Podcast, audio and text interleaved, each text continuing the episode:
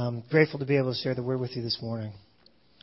I uh, I don't know about you, but uh, there was a time when um, single syllable words in my life brought joy and amazement to the people in my life.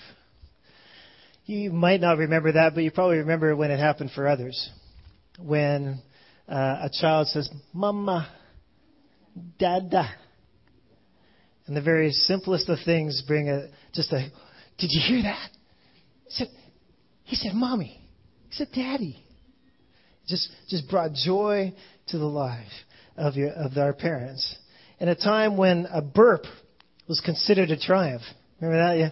Oh, good boy, good boy. You know, he just let it out, and it's just like, wow. You know, it's celebrated, and and there are many other things of, of when we are when we are young that, that are, are very syllable. But you know now, if I was to talk to you in only I don't know how could I do it? Sing, go.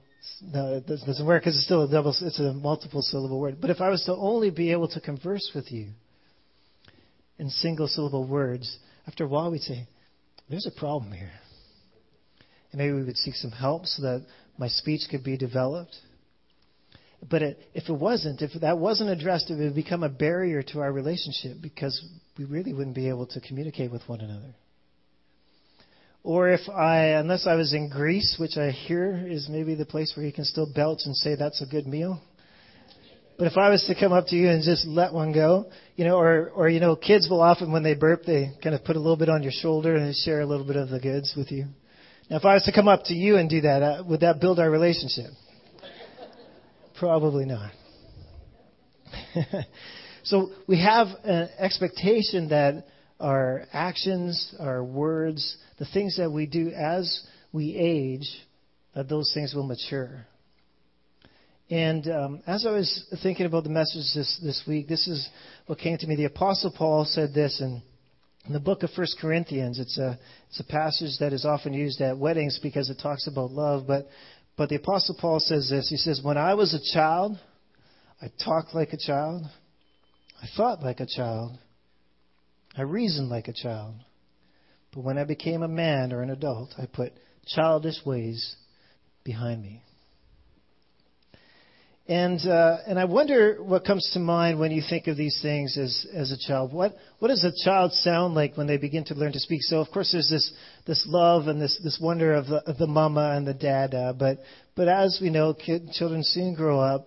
And what are the primary things that, that begin to come out of their mouth? They they say, "I want." Uh, they begin to ask for things. And uh, if any of you have seen the uh, movie Finding Nemo, you might recognize this sound. And uh, Alan's just going to pull that up for us. It might be the sound that you hear from children on a regular basis. Is it working there, Alan? No. No? Okay, how many how many have seen the movie Finding Nemo? Okay, so you've all seen the seagulls, right? And so what is the sound that they do? Mine, mine, mine, mine, mine, mine. Yeah, it sounds exactly like that, actually. we we got to cut a video in this church, man. We got all this stuff. But there's it's a it's a it's a it's a funny funny picture. But the seagulls like uh, the, instead of that when they call they they just say mine mine mine.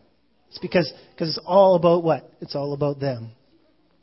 And so that's that's some of the things that that we hear coming out of a child on, on so so often and and and we're just going to try to show this video in just a second here, Alan. So maybe you can get that ready. But you know, it's easy to pick on children and to say that that they're the only ones that have a universe that's as, as small as them. It's easy to pick on young people and to say, well, they're the only ones that, that begin to, to say, mine, mine, mine, want, want, want. Because it's, it's, it's often the case for ourselves as well. And uh, I think this, is, this commercial, if we're able to bring it up, uh, will be a good example of that. We've got all day? That's right. We're all adults here, so we're very patient. That's right. There we go. All right, let's watch this. What? Can you turn that up, Brad, please? What do you Channel get 16. the source? A Kindle Touch. Oh yeah, got me the. I love technology. I hate technology. I love technology. I hate technology. Hey, what? What do you get at the source? A Kindle Touch. Oh yeah, got me the new Samsung tablet 2.0. I guess that's as cool as my drone quadricopter 2.0. Tell that to my new. Got a little bit of downloading issues here. Let's see if we can let it finish. What do you think, Al? No? Okay. Anyways, uh, as the can, when I when I tell you, it's not going to be as funny as when you actually watch it. So I don't even know if I want to tell you what happens, right? but basically, these guys go back and forth. They go back and forth about all of the different things that they can buy, and uh, and the very end of the commercial is this: I want that. And it is a commercial that is very much geared. It's not necessarily geared to kids. It's adults to adults. And uh, and so, you know, a lot of times kids will, you know, walk through a store and they see a toy and they want to have that. And I think what happens is that, you know, we think that as adults we get so sophisticated, but it's not really us that gets sophisticated. It's just our toys that get sophisticated. So it goes from a little car to a big car that we can put into the garage. It goes from, you know, a little uh, play toy with lights and stuff that we can beep, and now we've got a new toy that has lights and stuff that beep as well, and it costs $700 instead of $30 from Zellers. You know what I mean? There's a sense of that that we become uh, that we become like us. You know, it's all about us. And to be an adult in the kingdom, I think, is what we just practice together here as as a as a church family. It is to to live as what Jesus said is true that it is better to give than to receive. Jesus said. To be an adult, to to grow in the kingdom, is to to move from away from selfishness as a key behavior um, to generosity. Because the Bible tells us that the Father is generous towards his children. He says that he gave his only Son. It says that he generously gives wisdom to everyone who would ask. The Bible tells us that he pours his rain on both the righteous and the unrighteous. It's not about how good we are, he's just generous. Jesus says this also in Matthew chapter 7 I think Lefty's going to maybe pick up on this a little bit more in the next week. But ask and it will be given to you. Seek and you will find. Knock and the door will be open to you. For everybody who asks, what? Receives. And he who seeks, finds. And who those for who knock on the door, the door will be opened. And Jesus says this He says, Which of you, if a son asks for bread, will give him a stone, or if he asks for a fish, will give him a snake? If you then, though you are evil and corrupted, if you then who say, like the guys in the commercial that we didn't get to see, I want, if if you then are that way, know how much to give good gifts to your kids, how much more will your Father in heaven give good gifts to those who ask him? So one of the things about you know, when Paul says, When I was a child, I thought like a child. And to think in kingdom terms is to think like our Father does about generosity about the giving to others. And when I was a child, he said also that I felt like a child. He said, How does a child think? And, uh, and somebody reminded me of this. Um, you know, when we're kids, we think of our world as being about the size that we are. And so, so you know, when you're, when you're really small, it's kind of the nursery and maybe the walk to the living room and back to the nursery. And when we get a little bit older, maybe we can explore the house in the backyard. And then as we as we go up a little bit, you know, for me it was it was a, it was probably a 900 square foot house on on 16th Avenue. That was my world. And then the backyard, and my my dad made a playhouse, and we could climb up into some of the fruit trees. But you know, so my world was expanding. And then this young boy, Doug Stoutley, he moved in for, across the street. And so for the first time, I could expand my universe, and I go into his house, play with his toys wow, my, my, my universe has just expanded by twice. And then I got to go to elementary school and, and we and we grow. But our, but our, our world is in many ways the same size as us. And I think that that what God wants to do is He wants to expand that universe, you know. And uh, and, and so the question is, how big is our world? And I think the, the, the bigness or the vision of the world that we have is in many ways um, just like in the natural. If, if your family has resources, you can begin to see different things that you've never seen before. You can experience different things that you've never experienced before. And our Heavenly Father has incredible kingdom resources, and He wants us to have an expansive vision of what this world is, of what his kingdom rule is. And so when we read this morning from Colossians chapter 1, what Carol read to us this morning. It's huge in terms of who is Jesus. So, and when we put childish ways behind us, we begin to look at who Jesus is, not just for us, but for the whole world. So Jesus isn't just my personal Savior. We see that He's the Savior of the world. And in fact, when he translates some of these passages where it talks about Jesus' salvation, it says He's the Savior of the whole cosmos. The whole universe has been saved by Jesus. I don't know what that looks like. I know what it looks like for me when I'm saved in my I know when my sins were forgiven and just the blessing of grace that I received on my life. I know that. And I know some of the experiences that God has led me to that of, of abundant provision and, and just in ways that I never could have seen uh, or foreseen. And, he, and He's done that. But I have no idea what it means to, to, what does it mean to save the universe? Does it mean there's no more black holes? I, I, I don't know. Does it mean that there's life on Mars after all? Maybe in the new heavens and the new earth? But he didn't just come to reconcile me to God, but it says here, it says that he came to reconcile all things to himself, things on earth and in heaven. It says that he isn't just the head of our church, he's the head of the church worldwide. And Jesus both celebrates the health of the church in different parts of the world when it is vibrant and alive, and Jesus also cries and mourns when his church is broken. Not just here, but in other places in the world. And, and when we have an, a vision of the God of the universe that, that loves his people everywhere, that loves his church everywhere. That it is for that bride that he is coming. How does that expand our vision of our world? how does that, what difference does that make in terms of how we relate to both our neighbors as well as to maybe our brothers and sisters in other churches? I think the other way that a child thinks is, is with a short attention span. Uh, we often hear this, right? You're on a road trip, and what's the question that comes from the back seat? Are we there yet? Could that be true about our kingdom life?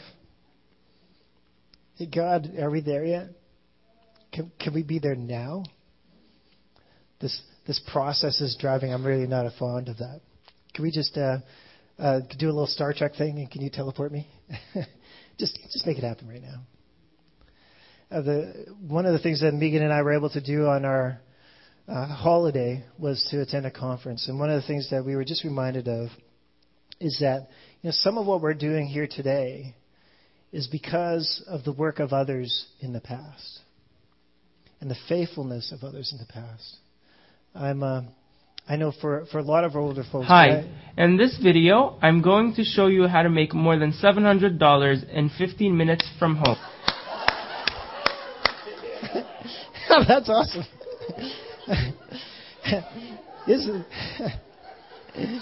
That's right. Seven hundred dollars in fifteen minutes. That's amazing.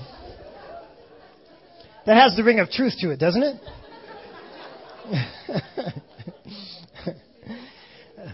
Any more surprises, Al? Is just so I'd be ready? Or? that was great. now, I what, what's, what's that?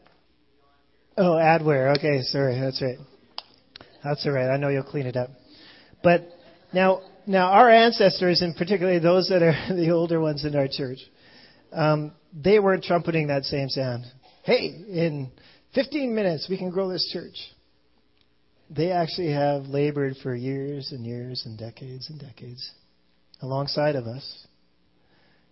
And uh, and Alfred, I don't mean to put you on the spot, but one of the things I remember you saying early on when we were at Jericho Road, and and we were about this many of us getting together, and uh, I always remember her saying that, um, you know, I just I just can't see why this thing isn't going to take off.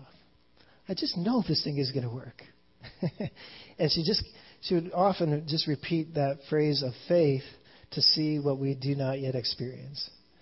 And we've experienced that not just from Alpha, but from so many in this congregation of establishing us in such a way that we can build towards a new future.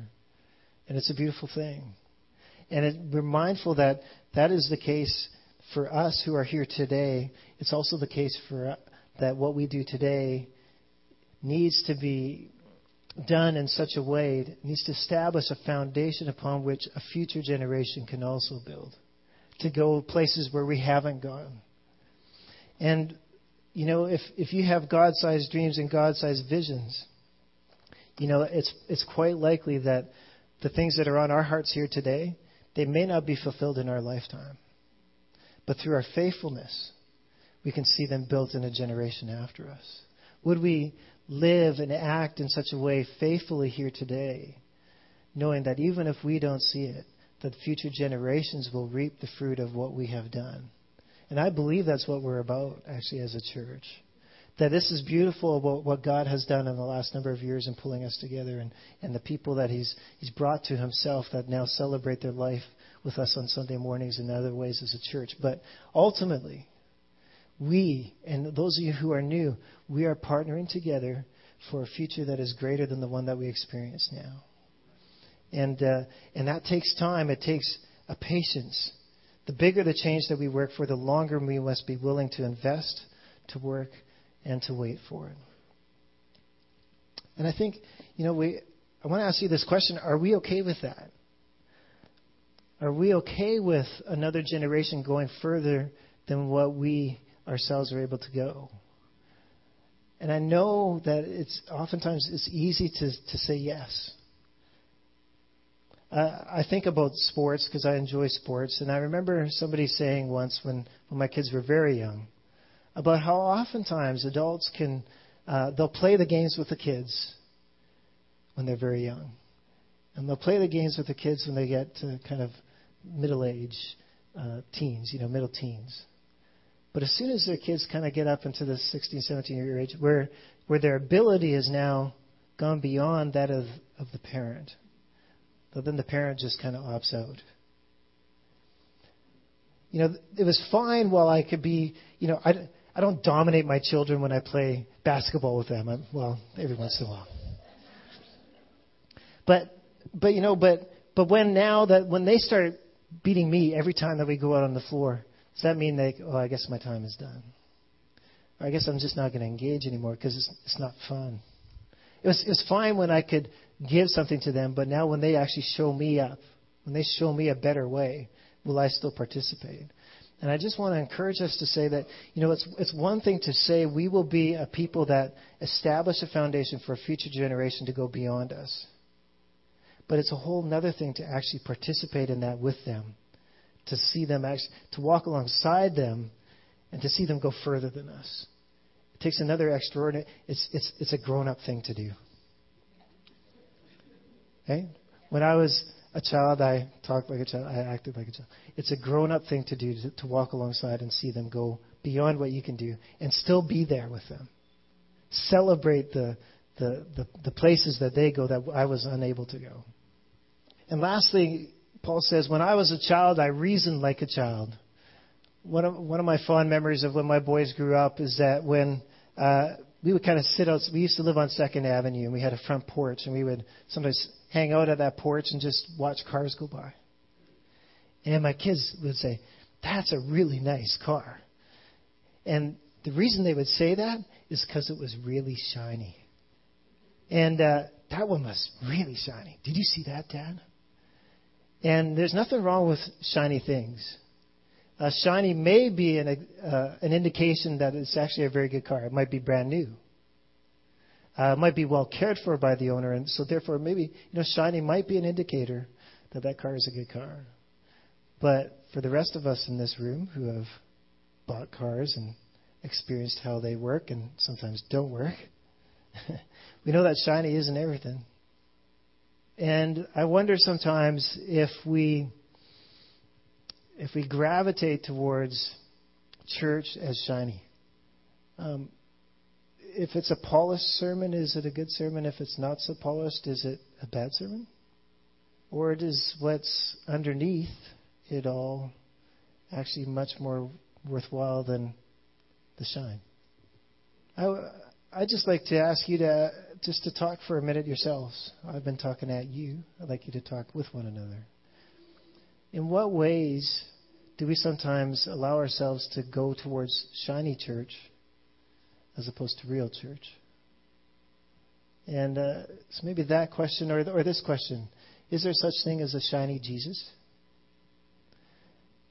If so, what does that look like? If not, then, then talk about that as well. So, shiny church, shiny Jesus. I'd like you to just uh, turn to somebody near you and talk about that for just a couple minutes, and then I have a few more things just to close this morning.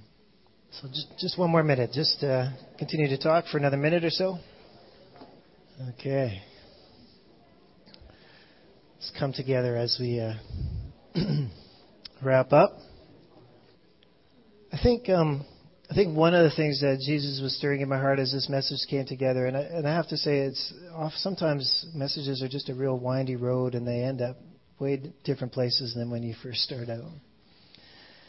But I think you know there's times where, as a as a child in my own experience, uh, my world gets very limited.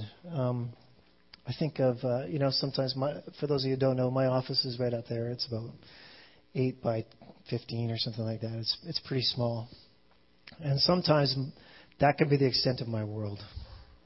I'll admit, you know, like the things that I have to do and the papers that I have to write and the emails that I have to respond to, and and that's just and it just goes around and around, and my world becomes pretty small. My physical world, sometimes my mental world as well. You know, the things that I meditate on, the things that, uh, yeah, that just that begin to that I allow to transform my mind, it, it becomes just small influences. And uh, not that I just want to be a, a big head on a little stick, but you know, but my mind, the things that I put my thoughts to, I, I, I think sometimes like a child, and and and I came across this quote as I was preparing for this message, and this is what really struck me. This is what sent me in this direction. It's by a fellow named Mark Labberton. He's an author and a, and a teacher, but he said this. John Calvin talked about the church as a school a school where we learn and practice together the things that we're meant to do and to be in the world. And oftentimes the church isn't that kind of school, but is an inauthentic school. It doesn't really teach people hard lessons. It sort of baptizes them in pleasantries rather than actually teaching them hard lessons. In that way, the church doesn't become the mature church that it's meant to be in the world, so we remain children in the wrong sense. We remain childish instead of childlike. And that phrase, it sort of baptizes them in pleasantries. I could not shake that phrase.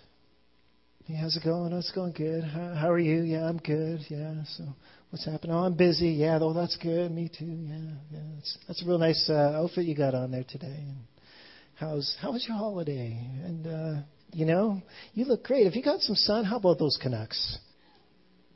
You know, when we come to church, do we baptize one another in pleasantries? Or are we, as Paul says in, in Romans, he says this, he says, Don't you know that all of us who were baptized into Christ Jesus were baptized into what? Into his death. We were therefore buried with him through baptism into death, in order that just as Christ was raised from the dead through the glory of the Father, we too may live a new life. But notice the trajectory of that life that we are baptized into Christ, into his death, in order that we may rise to a new life. If we have been united with Jesus like him in his death, we will certainly also be united with him in his resurrection. And I, I think, you know, we, we can baptize each other in pleasantries. We can even have a God spin on them. God is good all the time. All the time, God is good. Now, that is a beautiful phrase. There's nothing wrong with that phrase.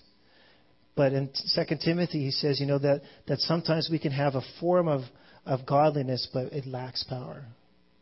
And when we baptize each other in pleasantries, as opposed to living that truth, that God is good all the time, together with one another, through both the good times and the difficult times, it means actually nothing. And so what we find in Scripture is actually this, this call to, to grow up as children, to mature. And, and what that looks like is that it's, it's much deeper, it's much sacri- more sacrificial than pleasantries. It's, it's, a, it's about a willingness, and I think we're growing in this as a church, but we need to constantly be reminded, and particularly as new people are added in, that we will be also a place that allows one another to confront one another with the truth.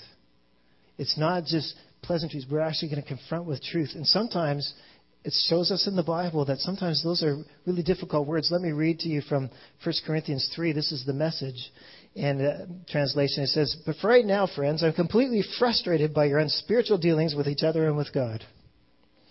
You're acting like infants in relation to Christ and capable of nothing much more than nursing at the breast. Well, then I'll nurse you since you don't seem to be capable of anything more. As long as you grab for what makes you feel good or makes you look important, are you really much different than the baby at the breast? Content only when everything's going your way? When one of you says, Well, you know, I'm on Paul's side, and another one of you says, Well, I'm on Apollos' side, aren't you being totally infantile? Paul is, is speaking to a situation in the church where somebody's like, I like this leader, oh, no, no, no, I don't like, I like this leader. And we start to have jealousy and, and factions and, and, and stuff like that in the church. And what Paul says, he says, now, when you were a child, you thought like a child, you acted like a child, but no longer. You are men and women of the gospel. So, but you're acting like children. Stop it. And it's not always an easy truth to be confronted with, but but it has to happen again and again. When I'll just want to give one more other example in the in the Gospels, we see that those that were very close to Jesus often had this same kind of thing. And so, so James and John, the sons of Zebedee, came to Jesus and they said, "Teacher, we want you to do for us whatever we ask." Now I've got to be careful here because Jesus does say often comes to people and he says, "What is it that you want?" He calls out of them the, the, what is the miracle that you need? What is the provision that you need from the Father? And so that is not always necessarily a bad question. But they, but they come with a different spirit, it seems. And so Jesus says, Well, what do you want me to do for you? They said, Well, let us one of us sit at your right and the other at your left in your glory. And Jesus says, Man, you do not know what you're asking. Can you drink the cup that I drink or be baptized with the baptism that I am baptized with. What baptism is that? What baptism is that? We just talked about it. It's the baptism into death. Can you be baptized with the baptism that I'm going to be baptized with? Jesus asked them. They said, Yes, we can. Jesus said, Actually, you will drink the cup I drink and be baptized with the baptism I'm baptized with. But I'll tell you what, to sit at my right hand and my left is not for me to grant. It's, those places belong to those for whom they have been prepared by my Father.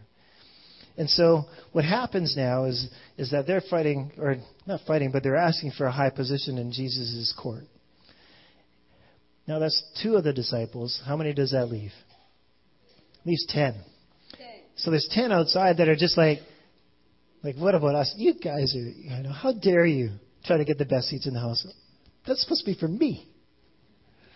So when the ten heard about this, they became indignant with James and John, it says, and Jesus called them together and said, you know that those who are regarded as rulers of the Gentiles, so like just in the general population, lord it over them, and their high officials exercise authority over them, but not so with you. Instead, Jesus said, Whoever wants to become great among you must be your servant. And whoever wants to be first must be the slave of all. For even the Son of Man, who is Jesus, did not come to be served, but to serve and to what? To give his life as a ransom for many. Jesus calls us to a place where we can be a church that is a school that learns what it means to be and to do what God wants to do in the world. And in order for us to do that, there will be times, plenty of times of encouragement, but also times of confrontation. But it is always for the purpose of, of mutual growth. And I think it, it takes time to have that kind of language in a church. One of the things that I'm going through personally right now is that my boys are getting older. They're 16 and 18. Joshua is going to go off to college this year. Uh, Ethan is entering his last years of of uh, high school, and it demands of me a different kind of language, a different kind of conversation with my kids. It's it's time to go to bed now. Uh, that doesn't happen at 18 years old. And you know what? And if I persisted in that, he's in three weeks he's going to be in Nanaimo going to Vancouver Island University. Do you think that my am I going to phone him? Yeah, that's right. Yeah. Hey, hey, are you in bed yet? How's that going to work for me? I need to have a new language because my son is now an adult. And Christ has said that we are no longer we are his children. just as, you know, my, my parents are here, I'm still their son. But my conversations with my mom and my dad are very different than when I was four and six years old. We talk in many ways as equals, even though I still look to them for certain things. But now they also come to me for certain things. There's, there's an equality in that relation. God is saying to us that, that I want to be able to have those conversations with you, my kids. In fact, He's been having them for a long time, but just for us to be able to, to, um, to embrace them, because Jesus said this. He says, um, as He calls those men to be uh, servants, He says, no servant is greater than his master. It's, it's enough for what? It's enough for the servant to be like his master. And Jesus is saying that you know, my growing up, Jesus says, when I became an adult, this is what it meant for me. We're going to have communion. And the prophet Isaiah actually prophesied what Jesus' adulthood would look like. It said he was pierced for our transgressions and he was crushed for our iniquities. The punishment, punishment that was brought on Jesus brought us peace. And by his wounds, we are healed. And and I was thinking of this, you know, as we come to the table for communion, uh, we're going to come to have bread. And Jesus, at one point in his ministry, said, Unless a, a seed falls to the ground and dies, it remains only a single seed. But if it goes into the ground, it comes up and, and bears much fruit. And and in, so, in, in kind of a different way, you know, unless the grain becomes crushed and it becomes added with other things like like the water and the and the yeast and maybe a little bit of sugar just to sweeten it up. It doesn't become bread. It has first to be crushed. And just like the wine, you know, grapes are great in and of themselves, but when you crush them and you add to them the other things, you know, if we can picture this, that it's the, the add, addition that, of the Spirit, that, that the grapes become wine. They become something that, that we use for celebration, for cleansing. And so Jesus comes, invites us to come to the table, and, and he says, uh, My children, come as adults. I know that at one time you, you thought like a child, you spoke like a child, you reasoned like a child, but you are now men and women in my kingdom. And what that means is is what the same thing that it meant for me that no greater love has anybody than this that he or she lay down their lives for their friends. And Jesus doesn't just speak it, he lived it. And the good news is is that it wasn't all about just didn't end with the crushing. Jesus is resurrected. And that is the hope that we celebrate. We, we remember his death until he comes. Why? Because it is resurrection that we are invited into. Amen? Amen. Amen.